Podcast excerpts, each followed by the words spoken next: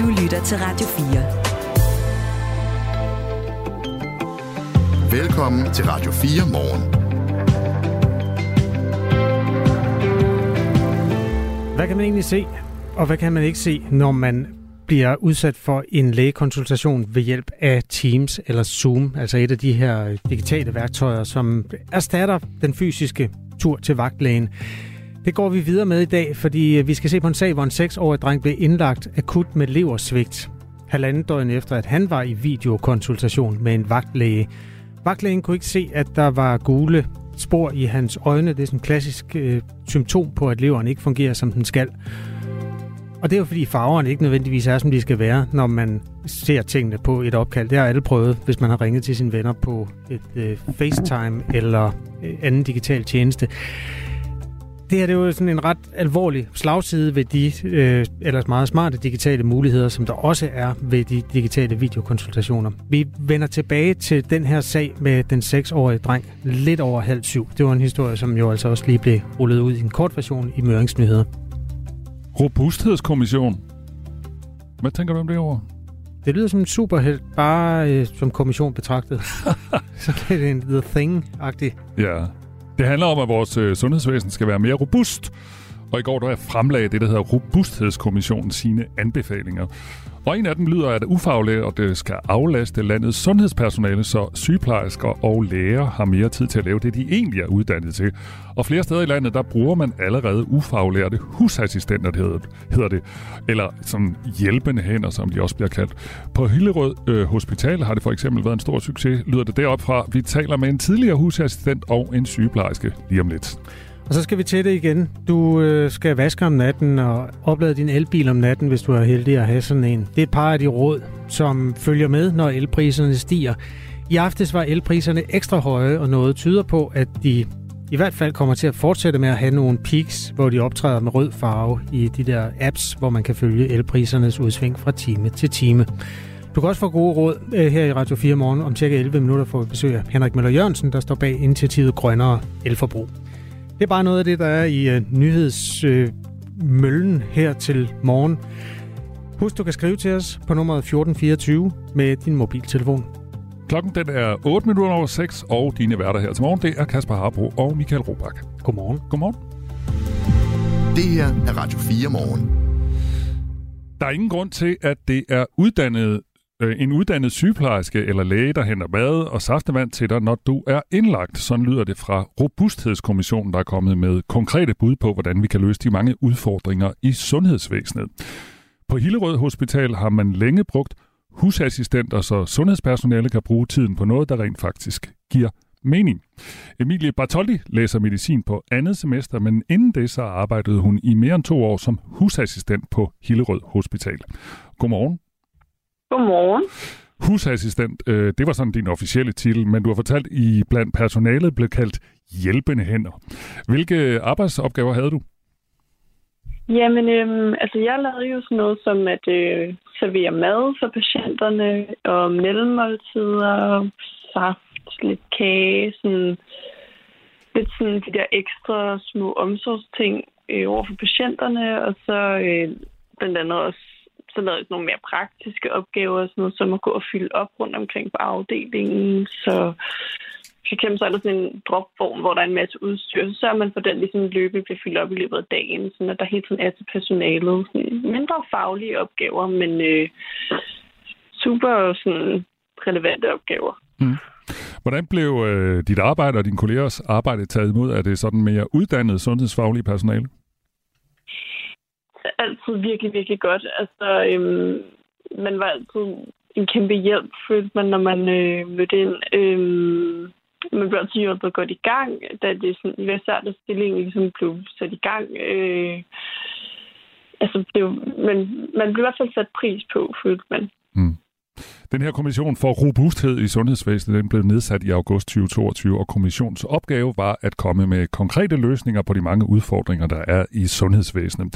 Det har resulteret i 20 anbefalinger, der blev præsenteret på et pressemøde i går, Og formanden for kommissionen, Søren Brostrøm, lagde især værk på, at øh, for, lidt, øh, for lidt sundhedspersonale har for mange opgaver. Det kan altså løses med flere ufaglærte hænder.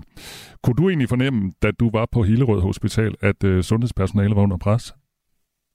Det kunne man altså, fornemme næsten hver dag. Øhm, altså, helt 100, så derfor blev der selvfølgelig også sat ekstra meget pris på, når man lavede de her lidt mindre faglige opgaver, fordi der var simpelthen ikke tid til dem, og det blev der også sat stor pris på fra patienternes side, fordi der var jo tit og ofte, hvor at der ikke lige var nogen, der havde tid til lige at sætte sig ned og snakke med dem. Øhm, så jo, det kunne man helt sikkert mærke.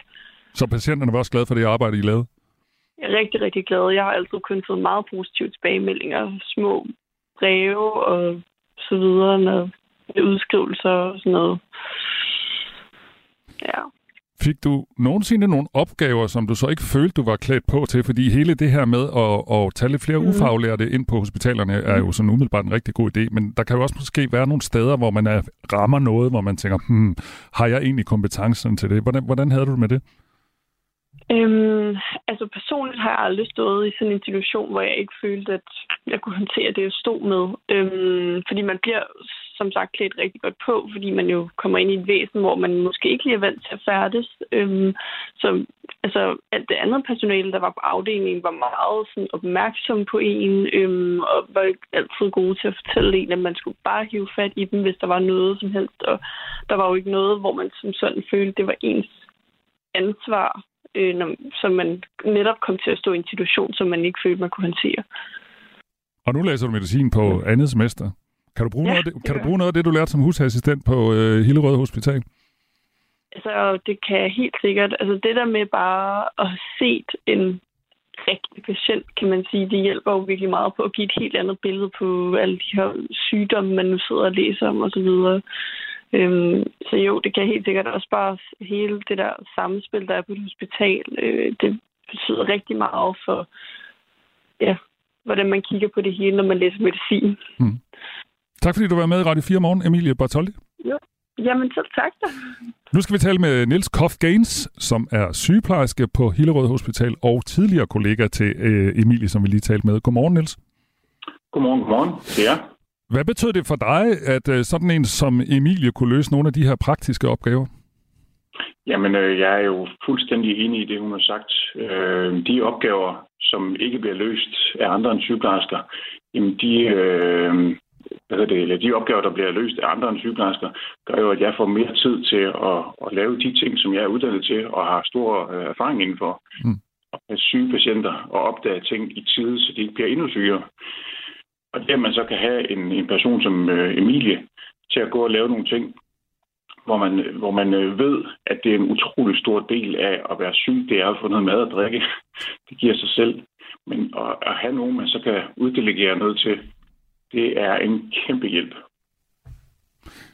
Er det sådan, at før de her husassistenter blev ansat, altså så var det virkelig sådan, at sygeplejersker øh, også serverede øh, øh toastbrød og saftevand? Jamen, det er jo helt nede for bunden. Når du vinder på et sygehus, så er der jo ufattelig mange ting, der bliver sat i værk omkring dig, alt efter hvor dårligt du er, hvor meget du kan selv, og hvor lidt du kan selv. Og den lille smule, øh, de kan, nogle af dem, det er, jo, det er der så personale, der skal hjælpe dem med. Øhm, og det er jo ikke noget øh, svær opgave at gå ind til en person og spørge om, hvad de kunne tænke sig at spise og drikke, opdage, hjælpe dem med at skære maden ud, øh, finde noget andet mad. Hvis de for eksempel ikke lige kan lide den mad, der kommer op øh, fra køkkenet, jamen, så har vi mulighed for at finde noget andet. Og hvis ikke der var personer som Emilie på mit arbejde, jamen, så er det mig, der skulle gøre det. Men så kan det være, at på samme tid, der er der en patient, der er blevet dårlig inde på en anden stue, og så må jeg smide øh, kniv og gaffel mm. og løbe, øh, løbe til den her patient, der er blevet dårlig på en anden stue. Vi taler om det her, fordi den her robusthedskommission i går øh, blandt andet sagde, at der er for meget arbejde til for få hænder. Og Niels, du blev færdiguddannet sygeplejerske i 1991. Hvis du sådan lige kigger tilbage over hele din karriere, altså hvor meget stærkere løber I så i dag i forhold til, da du var nyuddannet for eksempel? Øhm, ej, jeg må sige, det er... Øh, nu må man ikke løbe på en sygehusafdeling, men vi har travlt. Det har vi øh, og, og specielt lige på min afdeling, men jeg skal nok ikke sidde og klage. Øh, men øh, på min afdeling mistede vi lige en 13-14 medarbejdere her over en meget, meget kort periode for halvandet år siden. Øh, og det kan mærkes, for det gør jo så, at den mængde opgaver, jeg får udstukket, eller har i løbet af en dag, både opgaver, jeg kan forudse og planlægge, men hele tiden bliver afbrudt med, med, med uforudsete opgaver. Øh, der kan jeg bare se, der, øh, der, der har vi rigtig travlt. Øh, og det, der er så vigtigt, som Søren Brostrøm jo også sagde, det er de her kerneopgaver. Vi skal stå og kigge folk i øjnene. Det er der ikke noget øh, digitale løsninger for. Vi skal være hos de patienter, vi skal holde dem i hånden, vi skal skære deres mad ud, og vi skal sørge for, at de får deres medicin og deres træning osv. Mm. Nu snakker vi jo blandt andet om øh, det her forslag med flere ufaglærte hænder. Vil det egentlig ikke være bedre bare at ansætte nogle flere sygeplejersker?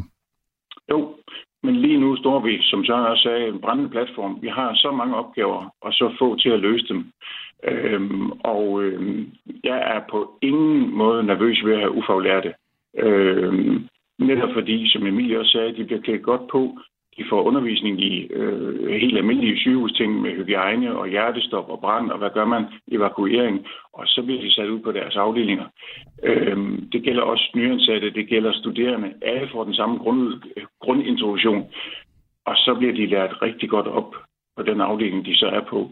Øh, men det er til hver en tid altid det faste personale, det er de faglærte, der skal sørge for, at øh, der ikke bliver overskrevet nogle faggrænser, øh, i det øjeblik, hvor det handler om en, der, der kræver et øh, autoriseret personale, der skal holde øje med, om en patient øh, får den rigtige behandling og pleje. Men det er det, det, er det de bliver klædt på til, og specielt Emilie var der jo så mange år, så hendes opgaver gled jo mere over i nogle af de ting, men stadigvæk inden for de kompetencer, hun har fået udstukket. Mm. Øh, og det betyder jo bare, at jeg bliver igen aflastet, plus at man altid kan spørge, har du mulighed for en eller anden opgave, som jeg lige øh, kan spørge om, øh, som jeg ikke lige har tid til. Vi taler med Dansk Sygeplejeråd øh, lidt senere på morgenen, men de synes, det kan være sådan en bekymrende udvikling, udvikling, og den del af Robusthedskommissionens anbefalinger, der netop handler om de her flere ufaglærte på, på sygehusene, den øh, er de ikke helt begejstrede for i Dansk Sygeplejeråd. Der, de mener nemlig, det er vigtigt, at det sundhedsfaglige personale, altså sygeplejersker blandt andet, at når de er rundt på øh, øh på stuerne, så kan de også holde øje med borgerne, altså borgerens Jamen. hud for eksempel, kan der være udviklet liggesår og den slags ting, og det kan en ufaglært ikke vurdere på samme måde. Kan de ikke have ret i det, at for mange ufaglærte i sundhedssektoren øh, måske kan blive et problem, fordi de så ikke ser det samme som jer, som, som er uddannet til at se forskellige ting og sager? Jo, det kunne man godt sige, øh, og det er jo sådan rent fagpolitik. Vi skal have flere sygeplejersker, det er Dansk Sygeplejeråds øh, opgave at få flere sygeplejersker, men de er der ikke. Øh, og det er ligesom at sige, at øh, hvis der er ildebrand, så dur det altså ikke, du står og siger, at jeg er kun, øh, jeg er kun læge, jeg har, ikke, øh, jeg har ikke styr på det der med brand. Vi må vente til brandfolkene kommer. Det, det dur ikke. Altså, det, det, der, der, er opgaver, der skal løses hver evig eneste dag, hele tiden. Det handler selvfølgelig om, uanset om det er nyansatte, der kommer i min afdeling, om det er social- og sundhedsassistenter, øh, elever og studerende, så er det folk, der skal lære os ordentligt op, men det er os, der er tilbage, de få af os, der skal sørge for, at dem, der går og er ufaglærte, både kender deres grænser, og vi ikke sætter dem til noget, der overstiger de grænser eller de kompetencer, de har. Og ufaglærte har ikke ret mange kompetencer. De får selvfølgelig læring undervejs. Øh, så jo længere tid vi kan holde på dem øh, til at have sådan et job som hjælpen hænder, jo bedre er det. Øh, plus, og så i mit tilfælde, kan sende dem videre i et sundhedssystem, så de ikke løber skrigende bort, men tværtimod har fået, fået interesse på det. Mm. Så det er jo totalt win-win. Øh, så det taler lige ned i Søren Brostrøms øh, flotte, flotte tale i går. Det må jeg sige. Det er facts, det er viden, det er, det er ikke politiske tro og følelser, og jeg bliver stemt på en anden parti. Det må jeg sige. Mm. Der, der skal ikke tales faggrænser her. Der skal tales om, at vi skal have nogen op og hjælpe nu. Sådan sagde Niels øh, Kofgain, som er sygeplejerske på Hillerød Hospital. Skal du på arbejde i dag? Det skal jeg faktisk. Jeg skal møde her klokken 7. Nå, god tur og god arbejdsdag. Jo, tak i lige måde til jer, og tak for snakken. Ja, selv velbekomme. Det er mig, der tak. Tak for det. Ja. Vi har fået bekræftet, at det er stop på et 8-årigt barn. Hun aner ikke, hvor meget skade hun gør mig. En 30-årig læge er blevet idømt to års fængsel. Radio 4 undersøger er en podcast, der afslører, dokumenterer og belyser sager, der har relevans for dig. Vi kommer ikke til at udtale os om det, eller at du skal have noget agtindsigt herfra. Når myndighederne svigter, sundhedssystemet fejler, eller forsvaret forurener med PFAS, giver Radio 4 undersøger der hele historien, baggrund og perspektiv. Vi har jo den holdning, at man burde fjerne det her omgående. Lyt til Radio 4 undersøger i Radio 4's app, eller der, hvor du lytter til podcast. Radio 4. Få det væk. Ikke så forudsigeligt. I går var der elpriser over 6 kroner igen. Det er de højeste, vi har set i lang tid. Øh, faktisk de højeste i år. Og det fortsætter i aften, så få hellere sat en timer på opvaskemaskinen her til morgen, så kan du sikkert spare nogle penge. Øh, jeg tror prisen på en kilowatt-time ramte 6 kroner og 34, inklusive diverse afgifter. Det her det er nogle tal fra elbørsen Nordpool. Øh, det er blandt andet, fordi det blæser for lidt. Derfor øh, stiger prisen, fortæller energianalytiker Christian Rune Poulsen fra Green Power Danmark der ser vi, at øh, i takt med, at solen den er gået ned over det meste af Europa, og vi har det her dejlige højtryksvær, hvor det ikke blæser ret meget, jamen, så får vi ikke ret meget billig energi tilført det her system. Og det betyder, at vi skal bruge vores kraftværker, ikke kun øh, dem, vi bruger til daglig, men også nogle af dem, vi bruger meget, meget sjældent, altså de her reservekraftværker. Og de tager sig altså rigtig godt betalt for at producere den sidste kilowatt-time, som øh, får enderne til at mødes, som, som kan tilfredsstille det elforbrug, vi har. Priserne mellem kl. 19 og 20 er de højeste, og det er der en rigtig god forklaring på. Det, øh, det er det tidspunkt, øh, vi kalder for kogespidsen, og det hedder det, fordi at øh, mange laver mad der, og elforbruget er rigtig højt. Og når vi så samtidig har en situation med lav elproduktion, i hvert fald af den billige slags, øh, jamen så, så skal vi ud og have fat i nogle rigtig, rigtig dyre kraftværker til at, at producere den sidste kilowatt-time og sætte en, en elpris. Henrik Møller Jørgensen er manden bag Grønnere Elforbrug, som blandt andet oplyser om energipriser. Øhm, og med os nu i telefonen. Godmorgen. Godmorgen. I aftes mellem 19 og 20, der var de på et niveau, som vi ikke har set tidligere det her år, og det kommer altså til at gentage sig. Øhm, hvad er det, altså de her svingninger, hvordan ser du udsigterne for dem? Er det noget, vi skal vende os til igen nu? Ja, delvis. Nu har vi lige en, en lidt hæftig uge her, fordi at vi kan ikke få den billige strøm fra Sverige og Norge. Den kan vi ikke få over og lægge, pris på, lægge pres på priserne i, i øh, Danmark og Tyskland. Og så betyder det, at, at så bliver priserne altså lidt højere øh, her i, i den her uge i hvert fald, for, for der er lige noget, øh, nogle, nogle kabler, der er ude til reparation. Jeg kan ikke huske nogensinde i min levetid, at det har været så folkeligt et samtaleemne, det her med energi og energiforsyning. Og i går var det jo sådan, at Christian Jensen, den tidligere øh, finans- og skatteminister fra Venstre, udenrigsminister har også været øh, næstformand i partiet, han, han er jo i, organiseret i, i sektoren nu, og sagde, at der var et eller andet kabel, der var i stykker eller under reparation eller sådan noget, og derfor øh, skulle man lige være klar over, at det blev dyrere der. Jeg ved ikke, om det var et stykke lobbyisme, eller det var øh, virkeligheden. Har du et overblik over, over det? Altså alle de, alle de her reparationer, som sker øh, jævnligt forskellige steder, er det også dem, der influerer på prisen? Jamen, det er dem, det, og, og det er lige sæson for dem nu, øh, fordi elforbruget er lavt, og så kan vi nemmere klare os uden dem. Øh, og så sker det her, øh, de, det, det, det er ikke så, så uvanligt på den her tid af året. Det er, at vi skal gøre klar til vinteren, og så tager man i det her tilfælde et kabel mellem Sverige og Tyskland ud, og øh, kablet mellem Jylland og Sverige er også ude, og der er lidt begrænsninger på det mellem Sjælland og Sverige, og samlet set, så, så mangler vi 1,6 gigawatt øh, sammenlignet med et dansk elforbrug på 5 gigawatt, øh, og det er nok til. Så så, så bliver de der gaskraftværker, som, som vi hørte om lige før, det bliver dem, der sætter prisen, og så, så er vi op og ringer om aftenen.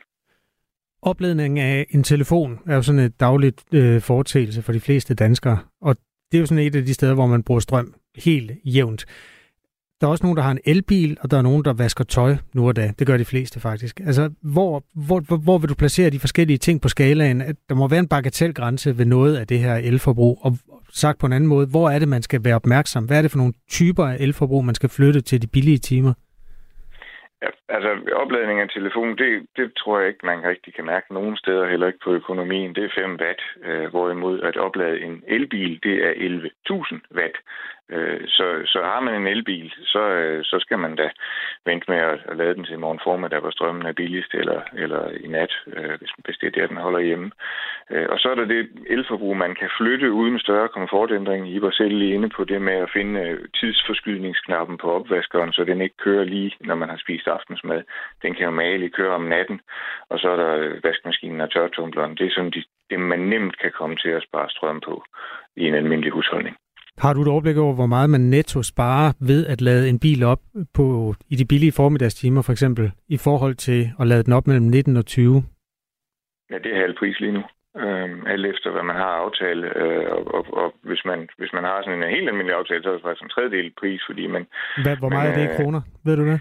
Ja, Ja, hvis jeg så er det en, øh, i rundtal en, øh, en krone per kilowatt-time, altså 50 kroner for at lade bilen op, når strømmen er billig, og 150 for at lade bilen op, når strømmen er dyr. Nu skal vi jo øh, til at vende os til, at det ikke er sommer længere. Der kommer snart et regn og rusk og et lavere temperatur. Hvor meget kommer det til at påvirke de elpriser, vi skal betale? Jamen, der er to komponenter. Det ene det er, at, at priserne de stiger selvfølgelig. Øh, altså, de stiger, når, når, når efterspørgselen stiger.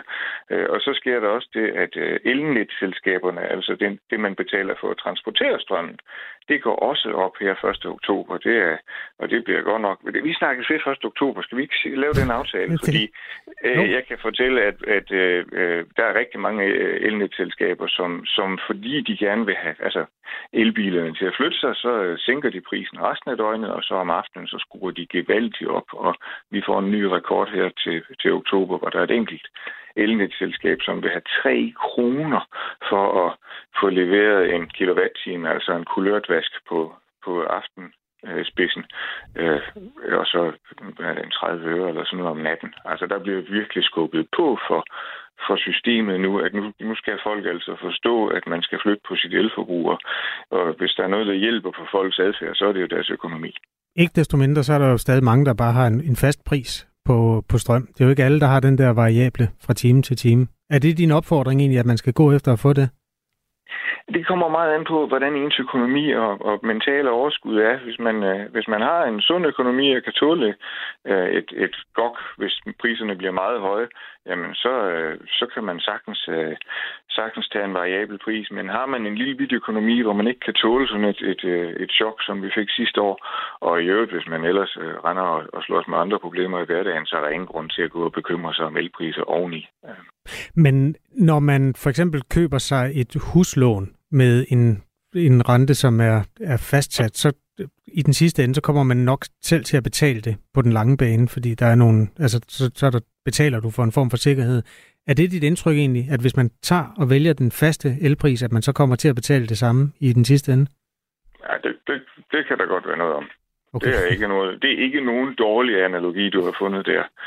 Øh, det er dyrt, det er dyrt med faste priser, det er korrekt. Ja. Henrik Møller Jørgensen, 1. oktober, måske inden tales vi ved. Ja. Det bliver en lang november. Der er seks måneder med regn og rusk forude. Så, øh, ja, og priser. Men, men altså, man skal også huske, at nu falder prisen jo også nogle gange, når vinden kommer tilbage. I morgen formiddag ser det fornuftigt ud, og, og vi kan godt risikere, eller der, der kommer jo efterårsstorme, og så er vi derhen, hvor vi pludselig bliver opfordret til at bruge strøm af systemet. Så skal man lade elbilen og ja. køre med pyrolysen i ovnen. Og, altså, det går også den anden vej en gang med. du har fuldstændig ret. Det er godt, vi har dig, øh, Henrik Møller Jørgensen, Tusind tak for øh, samtalen her til morgen. Ha' en god dag. Jo, tak lige med. Hej.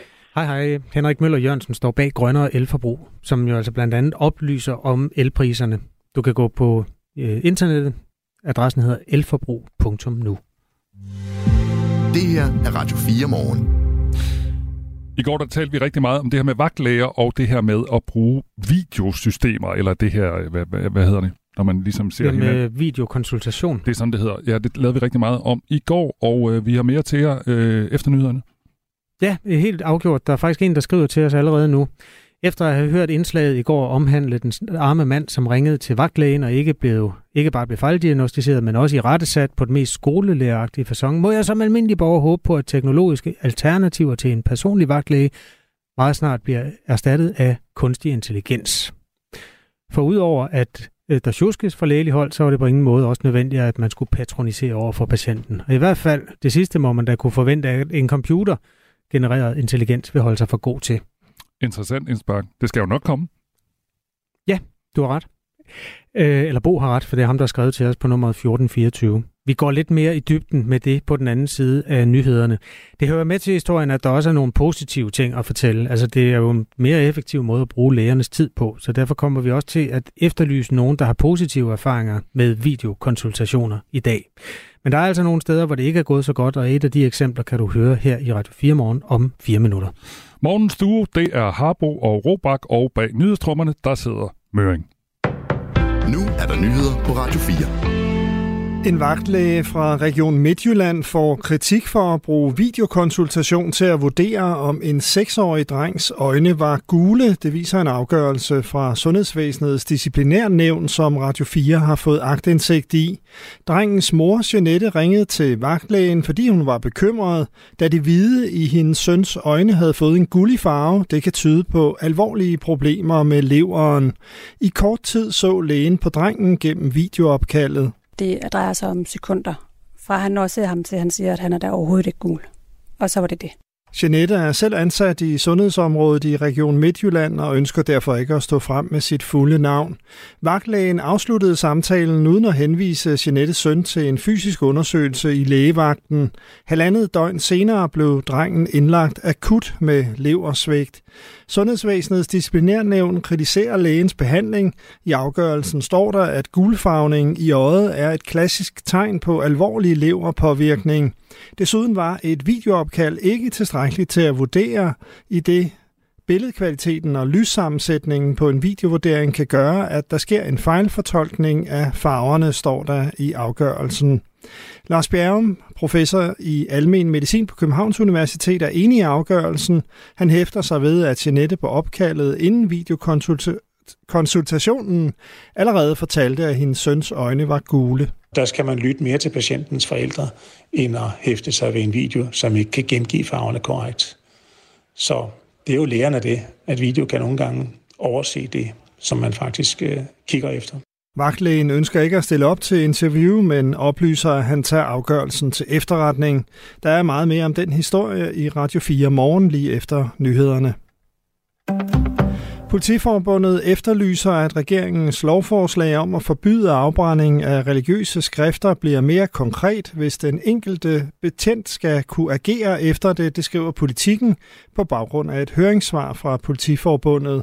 Politiet er i sagens natur ikke uvandt med hensyn til at skulle foretage vurderinger og skøn i forbindelse med afviklingen af politiforretninger, men som lovforslaget er formuleret, synes der dog her at være tale om elastik i metermål, skriver forbundet. Regeringen vil forbyde utilbørlig behandling af genstande med religiøs betydning for et trosamfund. Forslaget kommer efter en lang række koranafbrændinger. Nordkoreas leder Kim Jong-un er rejst til Rusland. Han skal mødes med præsident Vladimir Putin på en sjælden udlandsrejse, fortæller det statslige nordkoreanske nyhedsbureau KCNA. Ifølge det russiske nyhedsbureau TASS er Nordkoreas udenrigsminister og flere højt rangerende militærfolk med på rejsen. Allerede den 4. september skrev avisen The New York Times, at et møde mellem Kim og Putin var på vej, og at det formentlig skulle handle om våben. Nu kan landets boligejere tjekke de forløbige ejendomsvurderinger for 2022. Selvom de ikke er endelige, giver det alligevel mening at få et overblik over den forløbige vurdering af ens bolig. Det mener boligøkonom hos Nykredit, Mira Li Nielsen. Man kan bruge den til at blive betrykket i, hvad skat vurderer ens bolig til, eller klargøre sig til måske at skulle klage den dag, der ligger en endelig vurdering, siger hun. Vurderingen bliver grundlag for, hvad boligejerne skal betale i skat fra nytår, når det nye boligskattesystem træder i kraft. Man kan hverken rette i eller klage over vurderingen nu. Det kan man først, når den endelige vurdering ligger klar i 2025. Perioder med regn eller byer mange steder, 17-23 grader og svag til jævn vestlig vind. Det her er Radio 4 morgen. Husk, at du kan sende os en sms på 1424. Gud, det er der altså mange, der har gjort. Det bliver vi nødt til at tale om. Øh, indslaget om de høje elpriser gør, at øh, 1, 2, 3, 4, 4,5, og, og, ja 5 faktisk, skriver til os, at øh, uh, nu er der nogen, der skal tjene mange penge igen. Med de stigende elpriser betyder det så, at gulddrengene igen spinder formuer på elmarkedets Klondike, spørger Michael Jensen fra Kolding. Elselskaberne er bundkorrupte. Jeg tager to potter pisse af, hvad de siger, skriver Kevin, og sådan fortsætter det derudad. Øhm, så er vi ligesom i gang. Det er dejligt, at folk er vågne. Og det er selvfølgelig, fordi vi øh, før nyhederne talte om stigende elpriser. Det var rigtig dyrt i går aftes, hvis man ville øh, sætte opvaskemaskinen i gang, eller vaskemaskinen i gang. Og hvordan var det? Det bliver også dyrt i dag, igen i aften? Jo, mellem 18 og 20. Det er nok noget, man skal vende sig til. Øh, hvis du lader en bil op i prime time, så koster det tre gange så meget, som hvis du kan lade den op om natten eller formiddagen eller sådan noget. Det er en af de historier, vi øh, har fortalt jer her til morgen. Vi, vi kigger også på den her robusthedskommission. Jeg kan ikke rigtig finde ud af, om jeg synes, det er et godt eller skidt ord, men det er sådan set også ligegyldigt. Men det er et mærkeligt ord, robusthedskommission. Mm. Men det handler altså om, at vores sundhedsvæsen skal være mere robust. Og de er kommet med 20 anbefalinger, øh, kommissionen. Og en af dem er, at der skal være flere ufaglærte på sygehusene, som så kan aflaste, øh, aflaste de medarbejdere, som har uddannelser, altså for eksempel sygeplejersker og læger. Er det en god idé? Det spørger vi Dorte Bo Danbjørn om. Hun er næst forkvinde i Dansk Sygepleje, øh, Sygeplejeråd. Om cirka 10 minutter spørger vi, om det er altså en god idé, at der er flere ufaglærte, der kommer ind og arbejder på sygehusene. Du lytter til Radio 4. Hvad kan man egentlig se på en videokonsultation? Det undersøger vi igen øh, her til morgen, fordi vi kan fortælle om endnu en sag, hvor vagtlæger ikke har fanget tegn på akut sygdom, selvom der er brugt video til at undersøge patienten. Måske skal vi lige recap. Altså i går talte vi jo med Sabrina Søgaard, øh, som tidligere i år fandt sin forlovede Johan Nielsen død i sengen. Dagen før havde han været igennem øh, til vagtlægen og var blevet tilset på video i 12 sekunder.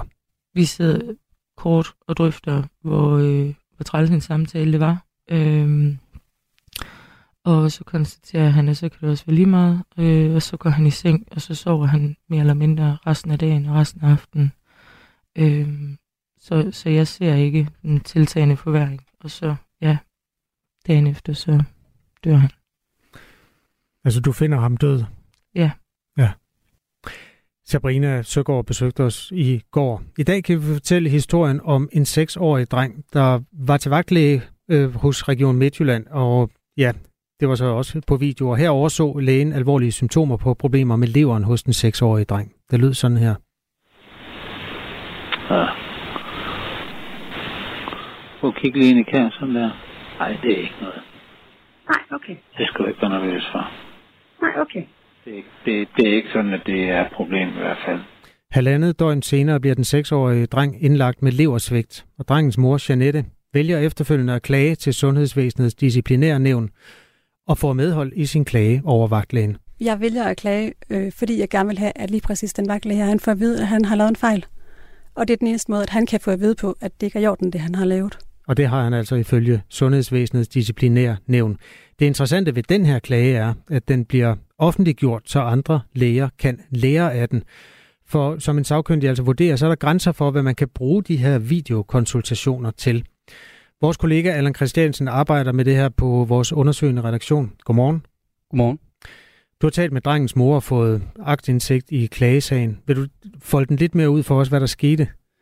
Altså, det handler om øh, Janette, som øh, er mor til en, øh, en dreng, der i dag er syv år, men for lidt over halvandet år siden, hen over julen i 2021, der øh, oplever hun, at hendes øh, dreng bliver syg. Han bliver sådan mere og mere syg fra dag til dag, kaster op. Hun oplever, at øh, hans afføring ændrer farve, hans urin bliver mørk, og så er der det her, som bliver meget afgørende for afgørelsen, det er, at på et tidspunkt så synes Janette, at øh, det hvide i hendes søns øjne bliver mere og mere gult. Og øh, ifølge afgørelsen, så er alle de her symptomer altså øh, tegn på en alvorlig leverpåvirkning. Så hun gør det, som man bør gøre i sådan en situation. Hun øh, tænker, jeg, jeg kan ikke stå med det her selv, så jeg rækker ud og, og ringer til vagtlægen. Vi har fået optagelsen, eller I har, øh, hvor man kan høre, at vagtlægen gerne vil se Janettes søn på video. Hendes oplevelse skal vi måske lige høre her. Jeg ringer til vagtlægen, fordi at min søn er begyndt at blive gul i øjnene og huden. Han har været åndopsyg med opkast i 14 dage nu her. Nu, nu tisser han ikke særlig meget, og det der kommer, det er ikke koncentreret gul, men sådan en kornblomstgul. Ja. Han er ved at være gul i hans øjne nu, øh, og hans afføring er fuldstændig lyserå. Jeg tænker, at det kan være tegn på, at der var noget galt med lever, netop fordi han begynder at blive gul, og der, der er et afføringsmønter, som ændrer sig. Ja. Det vigtigste er, at han tisser. Ja, men det er mere, fordi han er gul i øjnene nu også, at afføring også er grå. Det tror jeg ikke betyder noget. Altså, jeg, jeg forklarer min drengs symptomer, øh, og bliver mødt af en, hvad jeg synes er en utrolig arrogant vagtlæge, som afviser symptomerne. Jeg synes, du skal så bare give med, blive ved med at give ham væske. Okay. Og hvad med de her gule øjne? Det skal jeg bare holde øje med, at det bliver værre, eller hvad? Jeg må heller lige se det. Jeg kan lige lave sådan en videokonsultation, så kan jeg vurdere det, om jeg også synes det. Jeg får min søn op i sofaen under en lampe, samtidig med at jeg skal prøve at filme ham. Øh, men det er ikke en lampe, jeg kan skrue op for. Så det er sådan noget hyggebelysning, der er derinde. Ja. Prøv at kigge lige ind i kassen der. Nej, det er ikke noget. Nej, okay. Det skal du ikke være nervøs for. Altså, jeg mindes, at det drejer sig om sekunder. Fra han når ser ham til, han siger, at han er der overhovedet ikke gul. Og så var det det. Så det giver ham bare noget mere væske, er det det? Ja. Yes, det var det. er bare så fint. God bedring til ham. Tak skal du have. Lad lige ud. Hej. Hej. Og så har man så efterfølgende fundet ud af, at øh, han har en knoglemavsvigt, øh, som så var baggrunden for det leversvigt her. Så nu er han øh, blevet knoglemavstransplanteret. Det bliver han i december. Og det er han så ved at komme så over nu.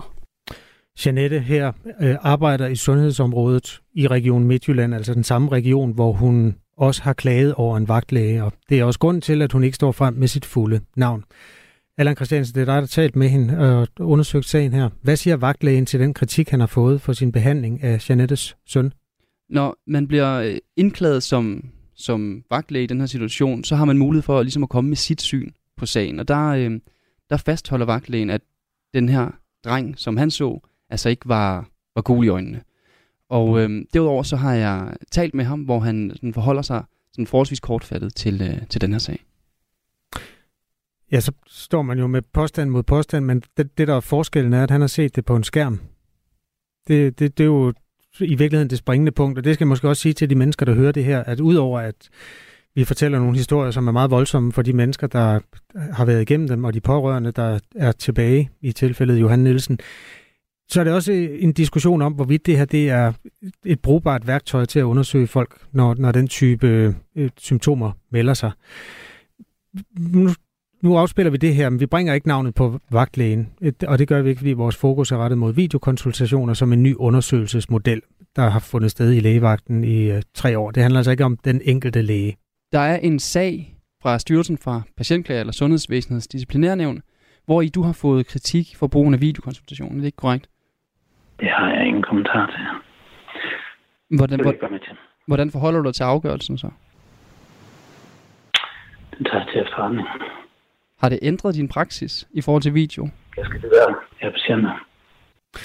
Det her det er jo interessant, fordi nu fortalte vi i går om 37-årige Johan Nielsen, der også blev vurderet gennem en videokonsultation, og hvor vigtige sygdomssymptomer til synladende blev overset. Nu kan jeg godt se, at du er på vej. Det er fint. Prøv lige at gætte godt op. Og du kigge dig ind i munden. Med hovedet tilbage. For at sige ja. Ah, ja, det er fint. Det er godt. Vagtlægen mener, at Johan Nielsen nok havde influenza og bad ham tage noget smertestillende og se tiden an og kontakte sin egen læge næste dag, men det nåede han ikke, fordi han døde den følgende nat af en blodforgiftning, som altså ikke blev opdaget. Det kunne have set anderledes ud, hvis han havde fået tid til en fysisk konsultation ved vagtlægen og var blevet sat i gang med en antibiotikabehandling samme dag. Vi dækkede som sagt den sag ret tæt i går, og undervejs i dækningen fik jeg sagt, at han så havde overlevet, og det er der jo ikke dækning for at sige. I den slags sager, der skal man være meget præcis med, hvordan man formulerer sig. Så nu siger jeg det på en anden måde. Der er ingen, der har undersøgt, om Johan Nielsen ville have overlevet, men han ville have haft gode chancer for at overleve, hvis han var kommet i behandling for sin blodforgiftning. Men det kom han ikke, for der var ingen, der opdagede, at han havde den.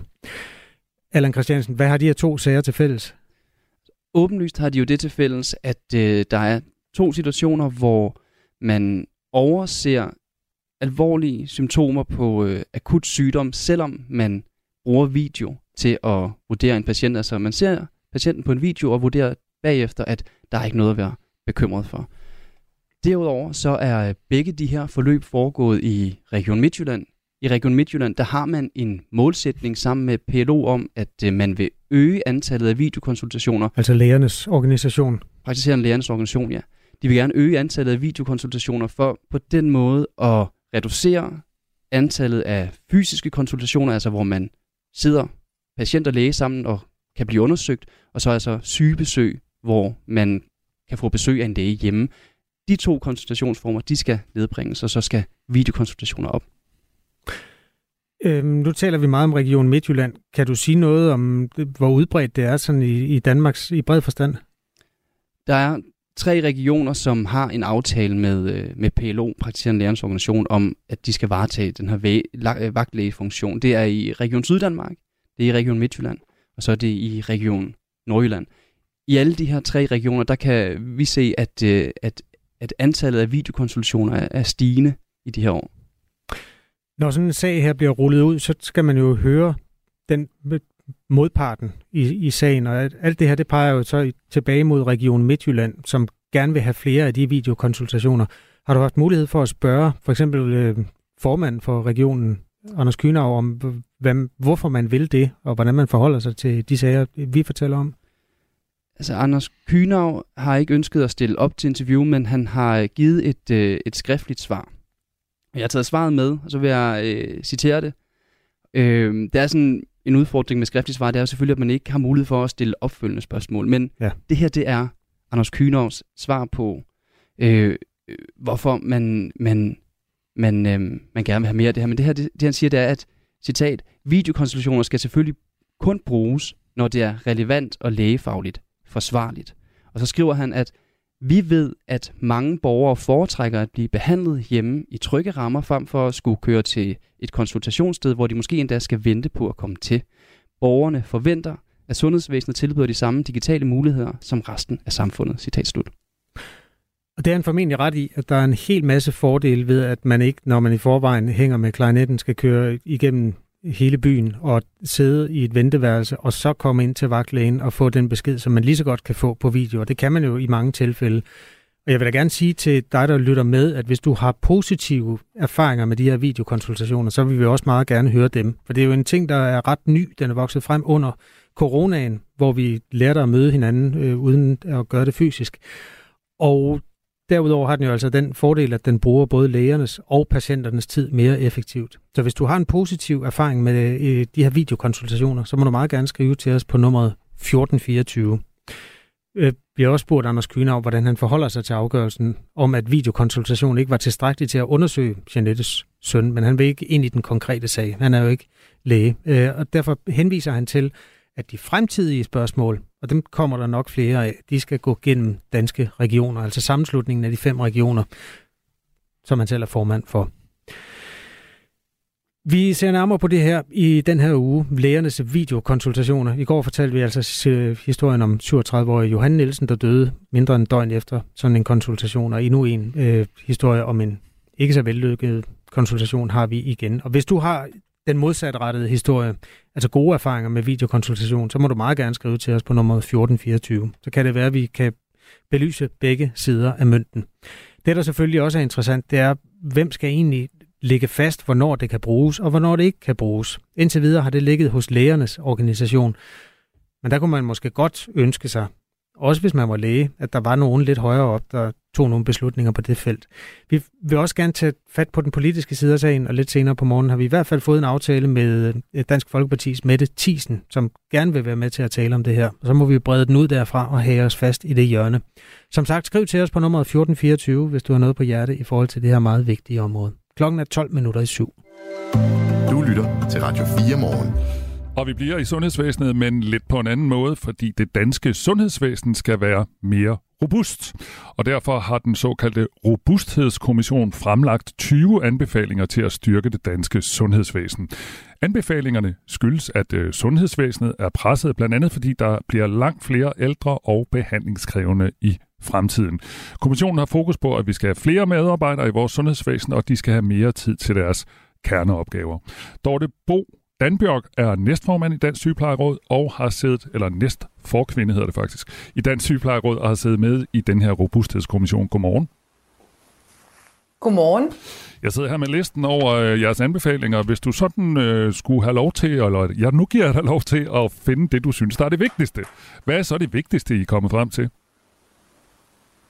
Jamen, noget af det, som vi synes, der er det vigtigste, der er kommet med, det er det fokus, der er på arbejdsmiljø, og det fokus, der er på muligheden for medarbejderindflydelse. Noget af det, vi jo ved, hvis sygeplejersker og andre sundhedsfaglige skal have lyst til at blive i sundhedsvæsenet, så skal der rettes op på arbejdsmiljøet, og det kræver altså også, at man inddrager medarbejderne i langt højere grad, når der skal laves forandringer. Med al respekt, så lyder det lidt fagforeningsagtigt. Det lyder som om, at det vigtigste her, det er de medarbejdere og ikke patienterne. Eller jeres kolleger og ikke patienterne. Jamen, hvis man skal, hvis man skal se på det på den måde, så er medarbejderne jo en forudsætning for, at patienterne de får den plejebehandling, de har brug for. Og grunden til, at øh, Robusthedskommissionen blev nedsat i sin tid, det var jo på grund af den mangel, der er på medarbejdere i sundhedsvæsenet, og vi ved, at det er det, der kommer til at presse sundhedsvæsenet. Det presser det allerede nu, men også i fremtiden. Så det er faktisk derfor, jeg fremhæver det, fordi vi skal gøre det attraktivt for sygeplejersker, bioanalytikere, læger og andre at være i sundhedsvæsenet, fordi de er forudsætningen for, at patienterne de får den plejebehandling, de har brug for. Så det du siger, det er, at lige nu der er det ikke ret attraktivt at være ansat i det offentlige sygehusvæsen, og med de her anbefalinger, så håber I, at det kan blive mere attraktivt at være sygeplejerske eller læge? Lige præcis. Altså, jeg synes faktisk, at Søren Brostrøm, han gik langt i går. Han brugte ordet ulideligt om dele af sundhedsvæsenet. Vi kan jo også se inden for de senere år, der er der mange sygeplejersker, der har valgt, for, valgt at forlade det offentlige sundhedsvæsen. Og det er jo virkelig, øh, synes jeg, smerteligt, fordi sygeplejersker er blevet uddannet sygeplejersker, fordi de ønsker at være sygeplejersker. Men hvis vilkårene ikke er til det, så ser de sig jo om efter noget andet. Og vi ved jo faktuelt, at der er omkring 5.000 sygeplejersker, der arbejder uden for det offentlige sundhedsvæsen. Og derfor så synes jeg, det er vigtigt, mange af de ting, der er i Robusthedskommissions anbefalinger, fordi de fokuserer netop på, at det skal være godt at være ansat i sundhedsvæsenet. I anbefalingerne fra Robusthedskommissionen, der hedder det blandt andet, at øh, man skal af med uhensigtsmæssig dokumentation, Kompetencer skal bruges på tværs af geografi og sektorer, og så foreslås det, at vagtarbejdet skal udtyndes og deles mellem flere, og det betyder altså, at flere grupper skal tage weekendvagter på sygehusene, øh, både sygeplejersker, der ikke har weekendvagter i dag, og andre faggrupper, som for eksempel øh, psykologer eller andre, også skal deltage i det her vagtarbejde, som kan ligge i weekenderne for eksempel. Tror I, I kan komme igennem med det? Jamen, det tror jeg faktisk godt, hvis øh, man bruger de anbefalinger, vi har lavet, fordi det er jo en tendens, vi ser allerede nu, og arbejdsgiver, de har jo det, man kalder ledelsesretten, så de kan faktisk øh, varsle og sige, jamen fra den og den dato, der er stillingen, du har lavet om, så nu skal du også indgå i weekendarbejde. Vi kan også se, at der kommer en meget kraftig reaktion fra medarbejderne, når man ligesom prøver at tvinge noget igennem. Det har vi set inden som, lige inden sommerferien i Region Hovedstaden, hvor de forsøgte sig med det. Men noget af det, der jo faktisk er kommet med i anbefalingen i Robusthedskommissionen, det er, at hvis der skal vagtudtyndes, hvis flere skal dele som weekendvagterne, så skal det ske med hensyn til arbejdsmiljøet. Man skal tænke på, om det er fagligt forsvarligt. Det skal være relevant. Så skal man også tage hensyn til den enkelte medarbejders helbred. Så jeg synes faktisk, der kommer nogle gode ting ind, og vigtigst er også, at der står, at der skal være en bred inddragelse. Og igen, så sikrer det jo, at vi kan gå i dialog, at ledelsen går i dialog med medarbejderne, så man sammen kan finde ud af, hvordan kan vi organisere det. Og det tror jeg faktisk er nøglen til rigtig meget i sundhedsvæsenet, at man taler med dem, det handler om, altså sygeplejerskerne, bioanalytikerne, radiograferne osv. Mm. I går i medierne, der var der flere sygeplejersker, der allerede var kede af, at de nu skulle til at have weekendvagter. Altså nogen, der havde valgt øh, jeg for, øh, altså valgt job ud fra, at der måske i deres job øh, netop ikke var weekendvagter, fordi de havde små børn eller lignende.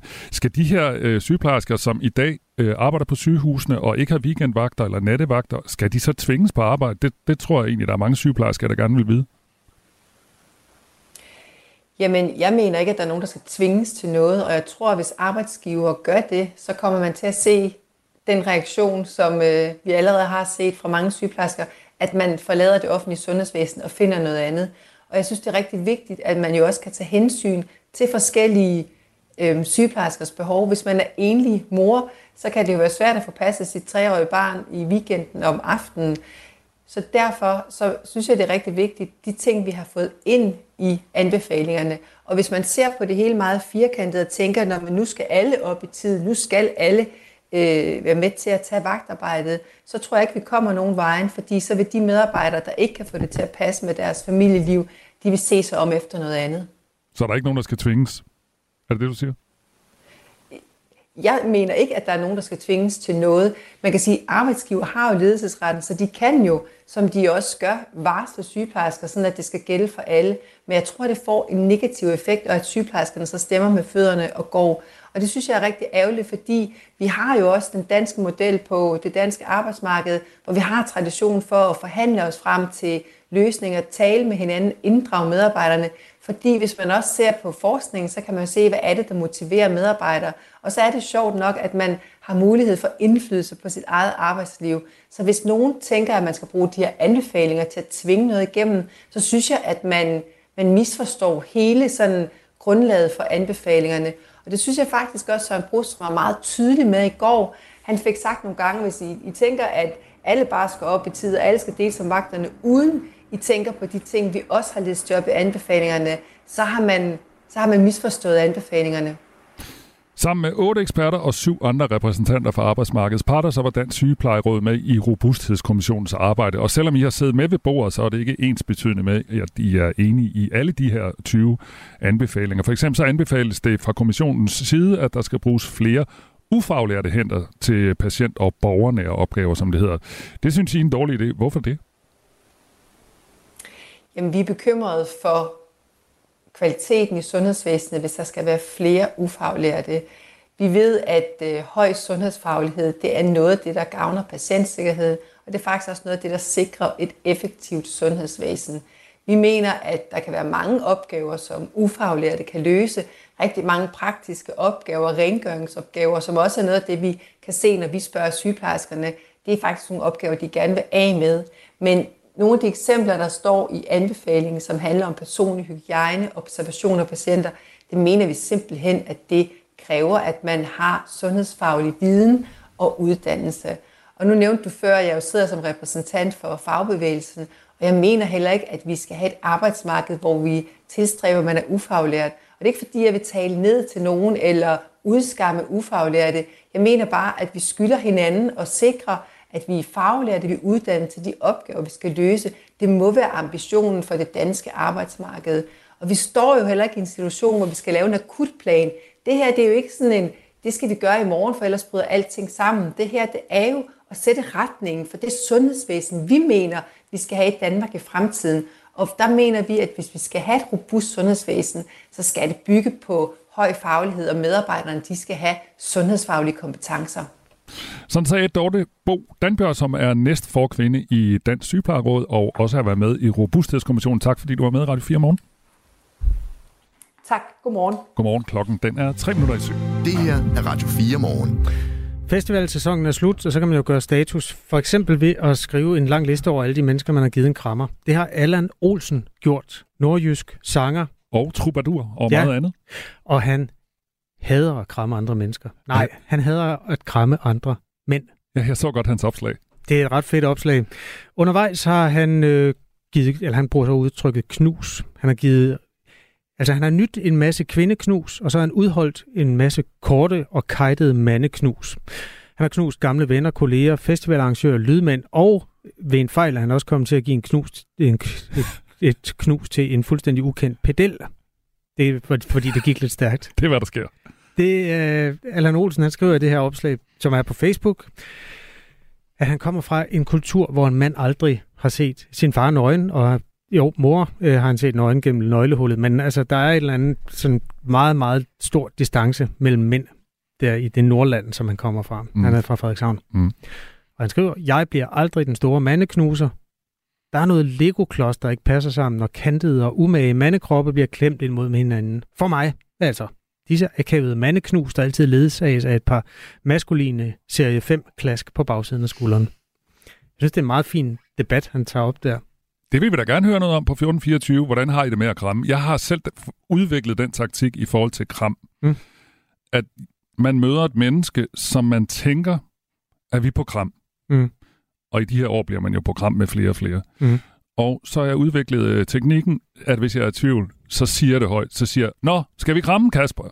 Det er sådan samtykkepolitikken, der er fundet vej. Ja, men det er nu ikke på grund af det, men det er mere fordi, jeg tænker, så tager man måske lidt det akavet ud af situationen, hvis man selv siger, Nå, er vi, er vi krammende i dag, eller hvad? Ja. Det, det synes jeg egentlig virker for mig. Der er i hvert fald en god idé i at i talsætte det, for ofte sker det jo det, at man møder tre mennesker, hvor man har et tæt forhold til en, og så er starter man med at kramme den, som man har det fint med, og så står der sådan to, som er, man er ret perifær med. Måske ved man kun lige, hvad hinanden hedder. Men det er også underligt, ikke, at de ikke må få noget kram, og så står man der. Ja, det skal du bare sige så. Nå, skulle vi også lige kramme i dag? Det er min politik, ja. Ja, det er meget, det er meget fint at tage det op til overfladen. Allan Olsen fremhæver, at han mødte Jesper Binser, som jo også er en rigtig mandemand, øh, forsanger i D&D. Og øh, jeg tror sgu også, han er lidt træt af det, fordi han skriver tak til Jesper Binser for det kram, vi ikke gav hinanden. De har så åbenbart slået hinanden i brystkassen og sagt, sådan der, ja, ja det er da det. det var også meget mandagtigt. Sådan gør man. Alright. Øh, læs Allan Olsen opslag, eller skriv til os. Det er også en debat, vi godt kan have plads til i Radio 4 morgen. Klokken 7. Du har lyttet til en podcast fra Radio 4. Find flere episoder i vores app, eller der, hvor du lytter til podcast. Radio 4. Ikke så forudsigeligt.